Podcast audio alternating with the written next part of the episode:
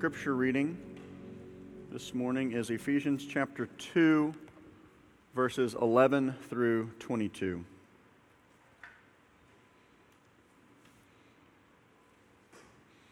Hear what Holy Scripture has to say for us.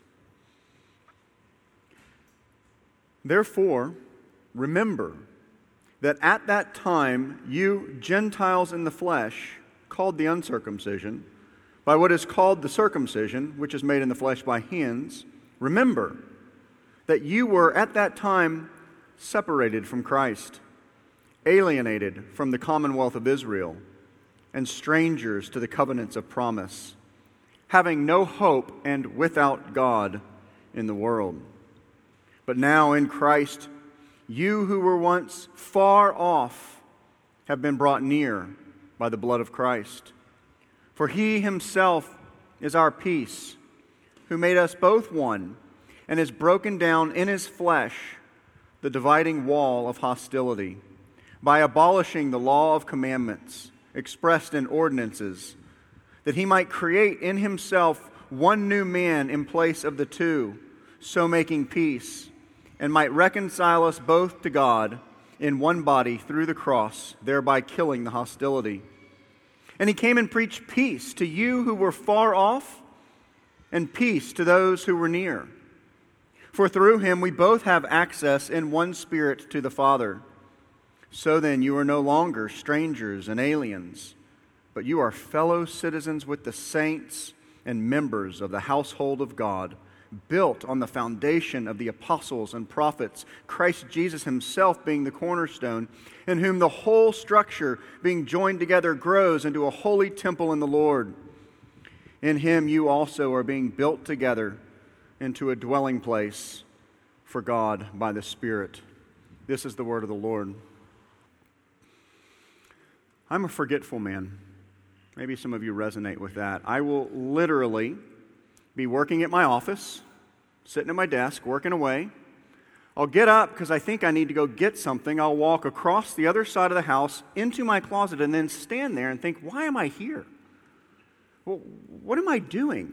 And then, dejected, I'll walk back, I'll sit back down, sit at the computer, and then, oh, yes, then I remember. I will neither confirm nor deny that there have been times where I've received text from my wife, hey, I noticed on Life 360 that you're by a store. Could you pick up some milk? And with all the confidence in the world, I text back, You got it. I'm on it. And then I walk in the house like, Hey, isn't everybody happy to see me? And I see her face, and she knows, and I know, I forgot the milk. It's like, I'll, I'll be back in 20 minutes or whatever. I am thankful somebody has taught me how to put reminders on my phone. I don't have a secretary, but boy, that, that's helpful. So if you have a meeting with me during the week, know that I had a reminder the day before and an hour before because I know that if I don't do that, I'm prone to forget. And that's not good. I recognize it's a problem. But you know, there's another form of forgetfulness that I am just as prone to. And yet I'm sad to say that I don't think about this one as much as I should. In fact, I don't think I've ever set a reminder on my phone for this one. And this one has a much greater effect than forgetting the milk. And it's this I am prone to forget what I was before Christ. I am. And I trust I'm not alone in this. Uh, now, by forgetting, I'm not in any way saying that I stop believing this, not for a moment. It's just that I'm, I'm not thinking about it. And see, this one is so vital because it affects the state of my own heart toward God and toward other people. My brothers and sisters in Christ, certainly the lost, and very clearly, those who are different than me. And thus, it should be no surprise that God, who created us and knows us far better than we know ourselves, calls us in places like this text this morning to remember and that's really the main point of the passage we're looking at today. Remember, brothers and sisters, remember what you were before Christ. Think and live each and every day in remembrance of this. Look back at Ephesians 2 with me. I want to reread verses 11 and 12.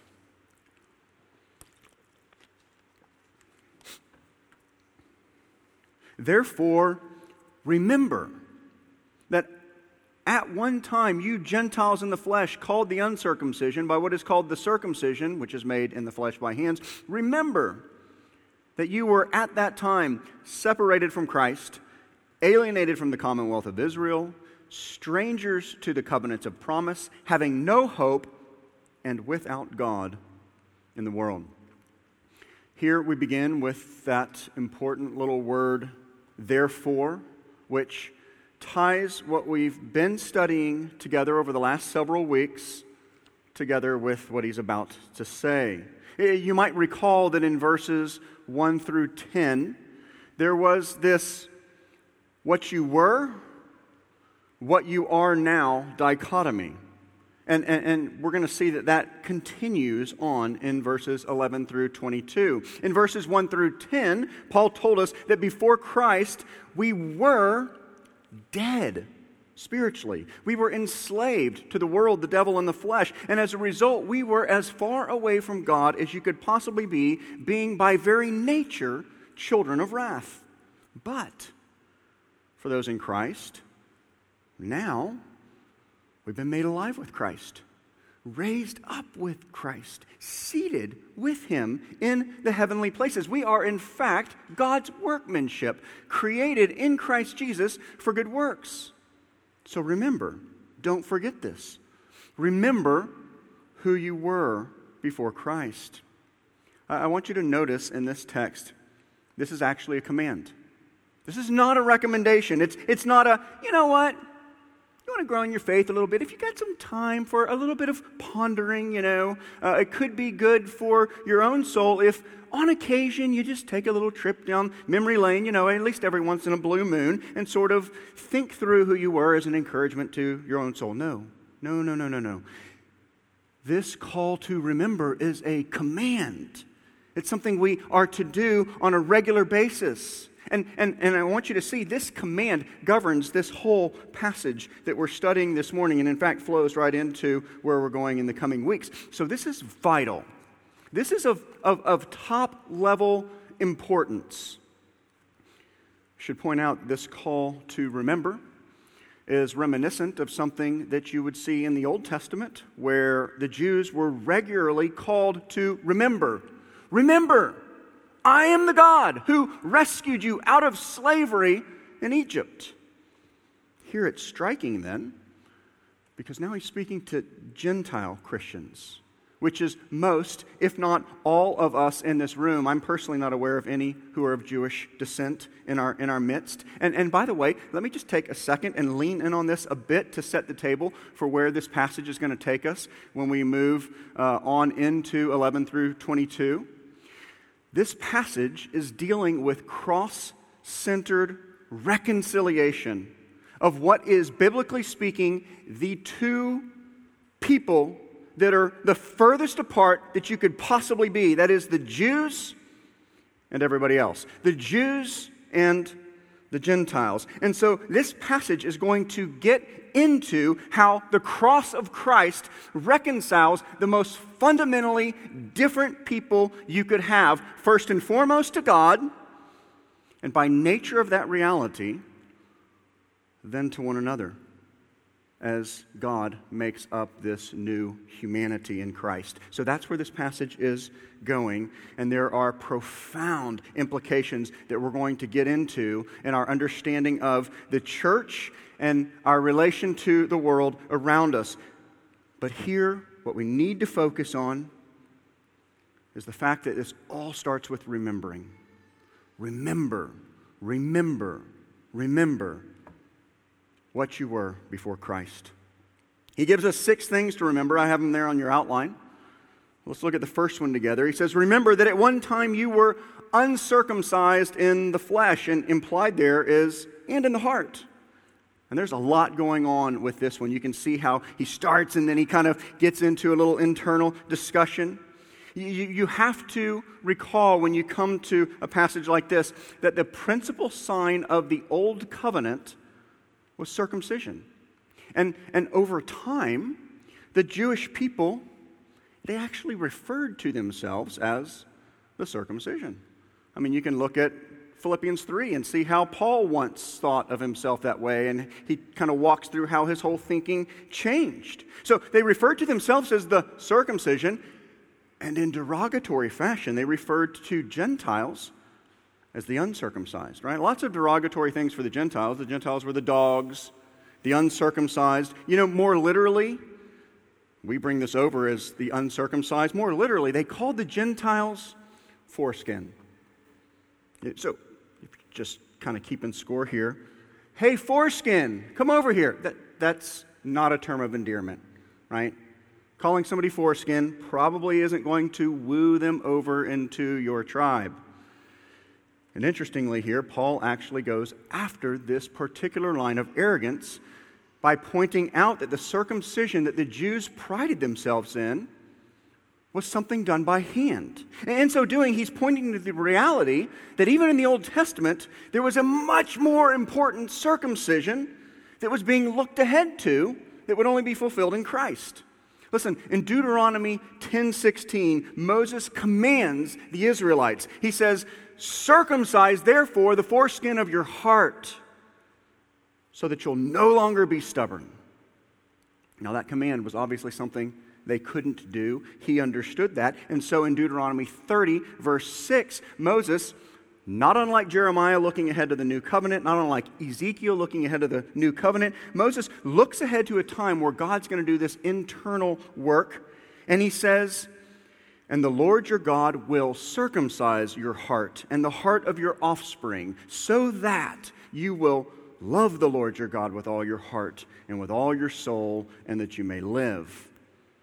And that's symbolic language, right, of the heart change that comes through the new covenant that Jesus ushered in through his death and resurrection. And so in the book of Romans, for example, Paul says, No one is a Jew who is merely one outwardly, nor is circumcision outward and physical. But a Jew is one inwardly, and circumcision is the matter of the heart, done by the Spirit, not by the letter. So, here in this first remember, Paul says, Remember, you Gentile believers, there was a time you were mocked as foreskin, as you were indeed uncircumcised in the flesh, which was a sign that you were out. You were not in. And also, remember that you were uncircumcised in heart, just like those making fun of you. What's more, these next five are very clear and very painful. He says, Remember, at that time you were separated from Christ. Now, in your outline, I say you were separated from the Messiah, which in context is a better way to take this. You need to keep in mind that the thrust of this text is this Jew Gentile dichotomy. And so, before faith, of course, you could say that both Jew and Gentile were separated from Jesus, the Christ, but that's not Paul's point here. Remember, Christ, or the Greek Christos, is not Jesus' last name. It's not like Chris Bass, Jesus Christ. No, Christ is the Greek translation of the Hebrew Mashiach or Messiah. And so the point here is that before being brought near, the Gentiles were separated from the coming Messiah, who was in fact a Jewish Messiah. Remember, he was the long promised, long awaited Jewish king. And at that time, the Gentiles knew nothing of this, and quite frankly, they could have cared less. But it was true. The Messiah would come through Jewish descent.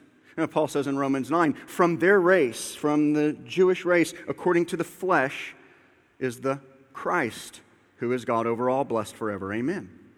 I mean, even if you think of Christ's mission, he came through and for the Jews. Even though, of course, there were indicators all along of his ultimate worldwide mission, but he came of Jewish descent, right? His apostles were what? All Jews. The church began where? Jerusalem. And, and the Gentiles at that time, they were way off here, separated from all of that. The hits keep coming. Not only were the Gentiles separated from the Jewish Messiah, notice that they were also alienated from citizenship in Israel. And again, for most Gentiles at that time, before Christ, they would have said, Who cares? Right? Their attitude might have been similar to a Texan being told, You're alienated from California. It's like, I don't care. They, they can have it. Right? But, but far different from being alienated from California, being alienated from citizenship in Israel was in fact of vital importance because Israel was God's chosen people. And so to be alienated from Israel was to be alienated from the blessings of God upon his chosen people. Be alienated from the blessings of God, he goes on to say, was to be strangers to the covenants. And this, of course, brings together God's covenants with Abraham, Moses, David. These are the covenants of promise, promise to the people of God. Promises like I will be your God and you will be my people. It doesn't get any better than that. Promises like you're going to be a great nation, you're going to have a great land. One from your line will come and will be a blessing to all the nations of the earth. And yes, part of that is ultimately pointing forward to the inclusion of the Gentiles. But until that came through Christ, the Gentiles were excluded, strangers to these glorious covenants thus leading to the last two, which really are the kickers here in this text. Before Christ, Paul says that the Gentiles had no hope. No hope. Now, by that, Paul is not saying they had no hopes and dreams like we would talk. He, he's not talking about what we might refer to as psychological hope. No, if, if they had no psychological hope, all of the Gentiles would have always been depressed and probably mass suicides taking place. No, they most certainly had your, your, your typical hopes, right? The hopes of, of marriage, hopes of children, hopes of grandiose accomplishments in the world, hopes of making wealth, hopes of making a, a good name for themselves. But none of that is Paul's point here. His point is that they were without the hope of salvation. They were without the glorious hope that the Bible holds out for us of knowing God now and for all eternity. The glorious hope of being a part of the kingdom of God. That they did not have because, as he says next, they were without God in the world. And, and, and it's real important that we understand what Paul is saying here because he's clearly not saying that there were no gods, lowercase g, among Gentiles. It's not at all what he was saying. If you know sort of ancient history, you know that there were entire pantheons of gods among the Gentiles. Religious practices in the first century were more common than they are today. Worship of false gods was everywhere. There were temples all over the place. If you want to go worship for this reason, you know, maybe we need some crops. Let's go to this temple. If, if we need the fertility god, we go to this temple. I mean, come on. You could even have your household gods so you could do your family devos. You could even have pocket gods. I mean, it, it, false worship was all over the place. So Paul wasn't saying that they had no gods. His point, and I think it's one we need to make sure we stay really clear on in our context is that without the worship of the one true God, the God of the Bible, you are in fact without God in the world. Now, that's not a popular message today. In fact, today we're told that's intolerant. We're told that all roads lead to heaven, that each world religion is simply each different culture's way of getting to the same place. But we must be clear. That all sounds great when people talk about it. It gives everybody a warm, fuzzy feeling inside, but the Bible will not allow for such a teaching. Don't miss that. Paul is saying, even with all of their worship, they were without God in the world. So this is bad. It is a bad place to be.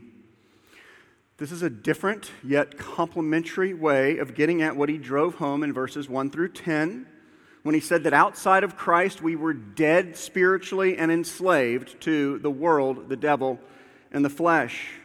Here he's getting at how bad our plight was from a different angle, as he's ultimately going to push in a slightly different, yet certainly related direction in the coming verses. Here he addresses Gentile readers, and in so doing, he's addressing most of us. And he says, Remember, do not forget that at one time you were uncircumcised in flesh and heart. You were separated from the coming Messiah. You were alienated from the citizenship with, people, with the people of God. You were strangers to the covenant of promise. You had no hope precisely because you were without God. This is all very important because he's going to start digging into the horizontal in verses 4 and following. But it's clear that the horizontal begins with the vertical. Listen, we sinful humans, Jews, Gentiles, or any other differing people groups, will never, ever ultimately be reconciled to one another until we are reconciled to God. Because until that happens, we will not be willing to look past our differences. Our preferences will what rules. We will not forgive one another. We will not genuinely forbear each other's differences. We will never get to that place of putting the needs of others above our own until we have first come to grips with the reality that our greatest need is not world peace, but peace with God. See, we must always remember what we brought to the table was nothing but our own spiritual deadness, slavery to the world, the devil, and the flesh. Thus, our lives were characterized by rebellion against God, where we lived out actively the lusts of the flesh and were by nature children of wrath. We brought nothing to the table but our own sin. We were without the Messiah, alienated from Israel, strangers to the covenants, having no hope, and without God. But now, but now, something, praise God, has changed. Look at verse 13.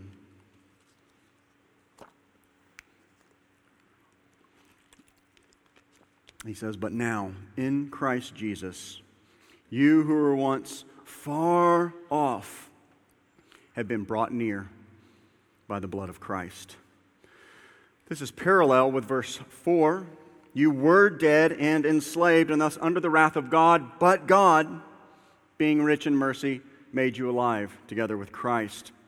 Here we were all Gentiles in the flesh, separated from the Messiah, alienated from the blessings of Israel, strangers to the covenants, no hope, and without God in the world. But now, but now, you who were far off, way out there, have been brought near. The language here is being far off, being brought near context of Jews and Gentiles. This is picking up on language of the Jewish temple. If you know anything about the Jewish temple, you know that the most important place in there was the Holy of Holies. That's where the Ark of the Covenant was, the, the, the, mercy seat of God. That's the place where the presence of God was said to dwell. And no one, no one goes in there except the high priest, and that only once a year and even then, only with very specific prescribed sacrifices. Just beyond that, you have the holy place where the priests minister. A little bit beyond that, you've got the court of the Jews, where only the Jewish men could go. A little bit beyond that, you've got the court of women, where only Jewish women could go. And then, way, way off, you got the court of the Gentiles, about as far away from the presence of God as you can possibly get. Listen, there are cheap seats, and then there are cheap seats. When I go to a ball game, I like the seats I typically can't afford. I, I like the seats that are usually above my pay grade, which is why I prefer high school sports. For, for baseball, for example, I want to sit right behind home plate where I can get a feel for the velocity. I want to see the movement on the pitches. I want to see the look in the batter's eye when a fastball goes whizzing right past his ear hole. When I go to a pro game, that's not usually where I'm sitting. I'm usually sitting in the kind of seats where your son tries to encourage you because he sees your own discouragement in the seats. Kind of the encouragement of, hey, dad, these are actually not bad seats. You know, dad, these seats, we can see what the blimp sees. And you're like, oh, we can see what the blimp sees. I don't want to see what the blimp sees.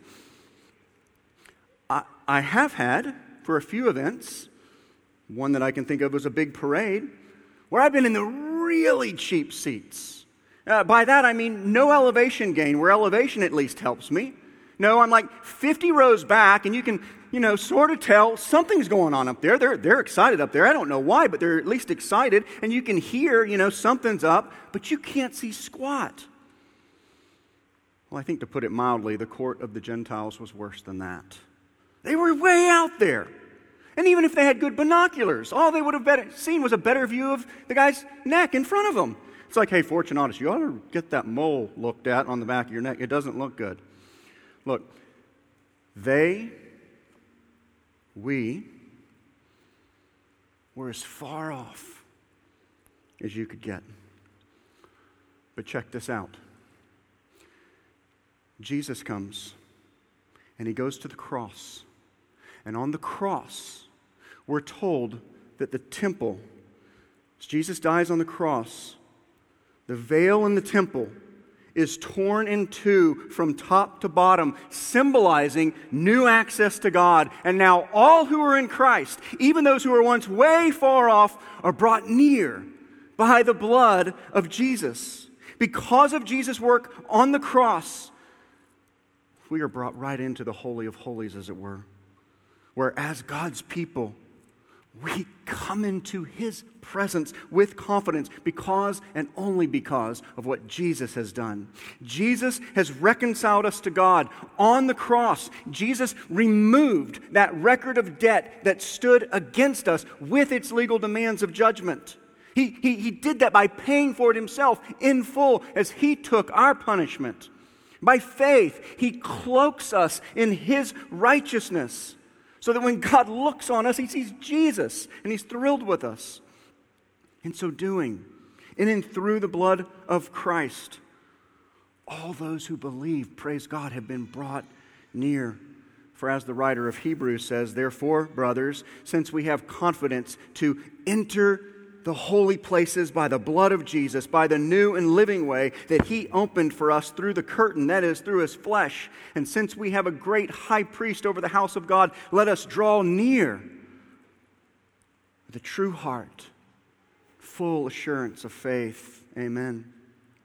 Friend, if you're here this morning and you've never trusted in Christ, this reconciliation that we're talking about is there for you. But you must repent and believe. You must believe in Christ, what He's done. And so I would plead with you, friend, to do that today. Look to Jesus, trust in Christ, and delight even today in your newfound reconciliation with God. For believers, remember, remember, don't forget this. Do not move on from this. Whether this happened in your life recently, like I know it has for some, or 65 years ago, remember this like it was yesterday. That's the command here for us this morning. Dear Christian, remember that at one time you were in the cheap seats. Worse than that, you were way far off from God. Remember, you were dead spiritually, living in light of your slavery to the world, the devil, and the flesh and you were by nature under the wrath of God. Remember that you were separated from the Messiah, alienated from the chosen people of God, strangers to the covenants of promise, with no eternal hope without God, but God, through the crosswork of Christ, brought you near. And I want to end spending a couple of minutes thinking about why this command to remember is here at this point in the text. And I'm not going out on a limb here because where we're going in our text over the next few sermons in chapter 2 helps us understand why this command to remember is here. I would submit to you that there are two reasons that are inextricably tied together. Here they are. Number one, remembering what I was a dead slave as far away from God as could possibly be, remembering that affects how I think and act vertically. Remembering that affects how I think and act vertically. And this first one is so important because, second one, remembering what I was a dead slave, as far away from God as I could possibly be, and thinking and acting in light of that vertically, then affects how I think and act horizontally. In other words, if I forget, dare I say it, when I forget what I was, dead in my sin, enslaved to the world, the devil, and the flesh, completely estranged from God, as far away from Him as I could possibly be, if I forget that and somehow get to thinking that I'm God's gift to God, He sure is lucky to have me on His team, then not only does He owe me something, but so do all of you. That's not a good place to be. On the other hand, when I remember I was dead. I was in bondage. I was estranged, as far away from God as I could possibly be. But God, in His grace, through His Son, brought me near. Now I have no boast before God or before any of you. And you could spend all day on the implications that flow from this. If I don't forget, and, and, and, and not forgetting and remembering, I'm daily overwhelmed by the reality that He's forgiven me and how much He's forgiven me, and He's, and he's brought me near. Then how can I not forgive you and bring you near, even if I feel hurt? What about Jesus' parable of the unworthy servants? I trust it's not a favorite text of most of you. I never hear anybody quoting it, but it's got a powerful message. Jesus says in Luke 17, Will any of you who has a servant or slave, that's bond servant, bond slave, any of you who has a slave plowing or keeping sheep, say to him when he has come in from the field, Come at once and recline at table? Will he not rather say to him, Go prepare supper for me? And dress properly and serve me while I eat and drink, and afterward, then you can eat and drink. Does he thank the servant because he did what was commanded? So you also, now here's the point. You can get all tied up on the first part and think, well, that guy's being a jerk. No, the, the point is this. When you, who are servants, bond slaves of Christ, when you have done all you were commanded, say, we are unworthy servants. We have only done what was our duty. How's that for expectations management? See, the point of the parable is that last line. When we think of ourselves as unworthy servants, boy, it's pretty hard to get offended. But listen, if that parable, when it rubs us the wrong way, I would submit to you it's because we're dealing with at least temporary memory loss. I mean, isn't this how Paul can say in Philippians 2 do nothing from rivalry or conceit? But in humility, I'm going to bring myself down. In humility, count others more significant than yourself. When I forget who I was, I don't want to count anyone more significant than myself. I'd have to climb down off of my own throne to do that. But see why this is so important and why I said this flows to where this is going. This passage is moving us to the new humanity where God reconciles us not only to himself, as glorious as that is, but also to one another. And the only way we stay reconciled to one another is to follow the command of this passage remember, remember, remember. Church, let us remember what we were before Christ. And thus, let us fall down every single day and thank Him. Thank Him that once we were His enemy and He's brought us near and we're seated at His table. Let us remember and thank Him and praise Him. Get that right? The horizontal starts to make sense. Get that wrong? Horizontal's a train wreck. Brothers and sisters, let us remember. Let's pray. Father, we are indeed forgetful people.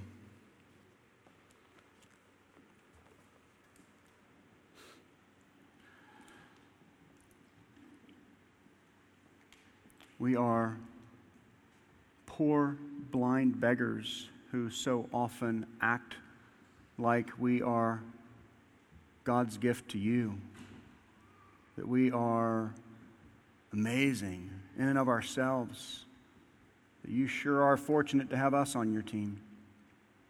Oh, Father, help us to remember. Help us to remember what we were before Christ.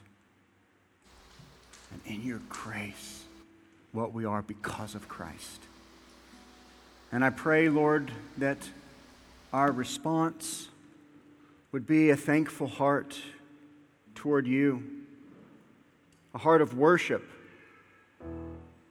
and a heart of humility that moves out as we look at our brothers and sisters in Christ, and indeed, even as we look at a lost and dying world around us. We pray that you'd help us. Help us to remember. We pray this in Christ's name. Amen.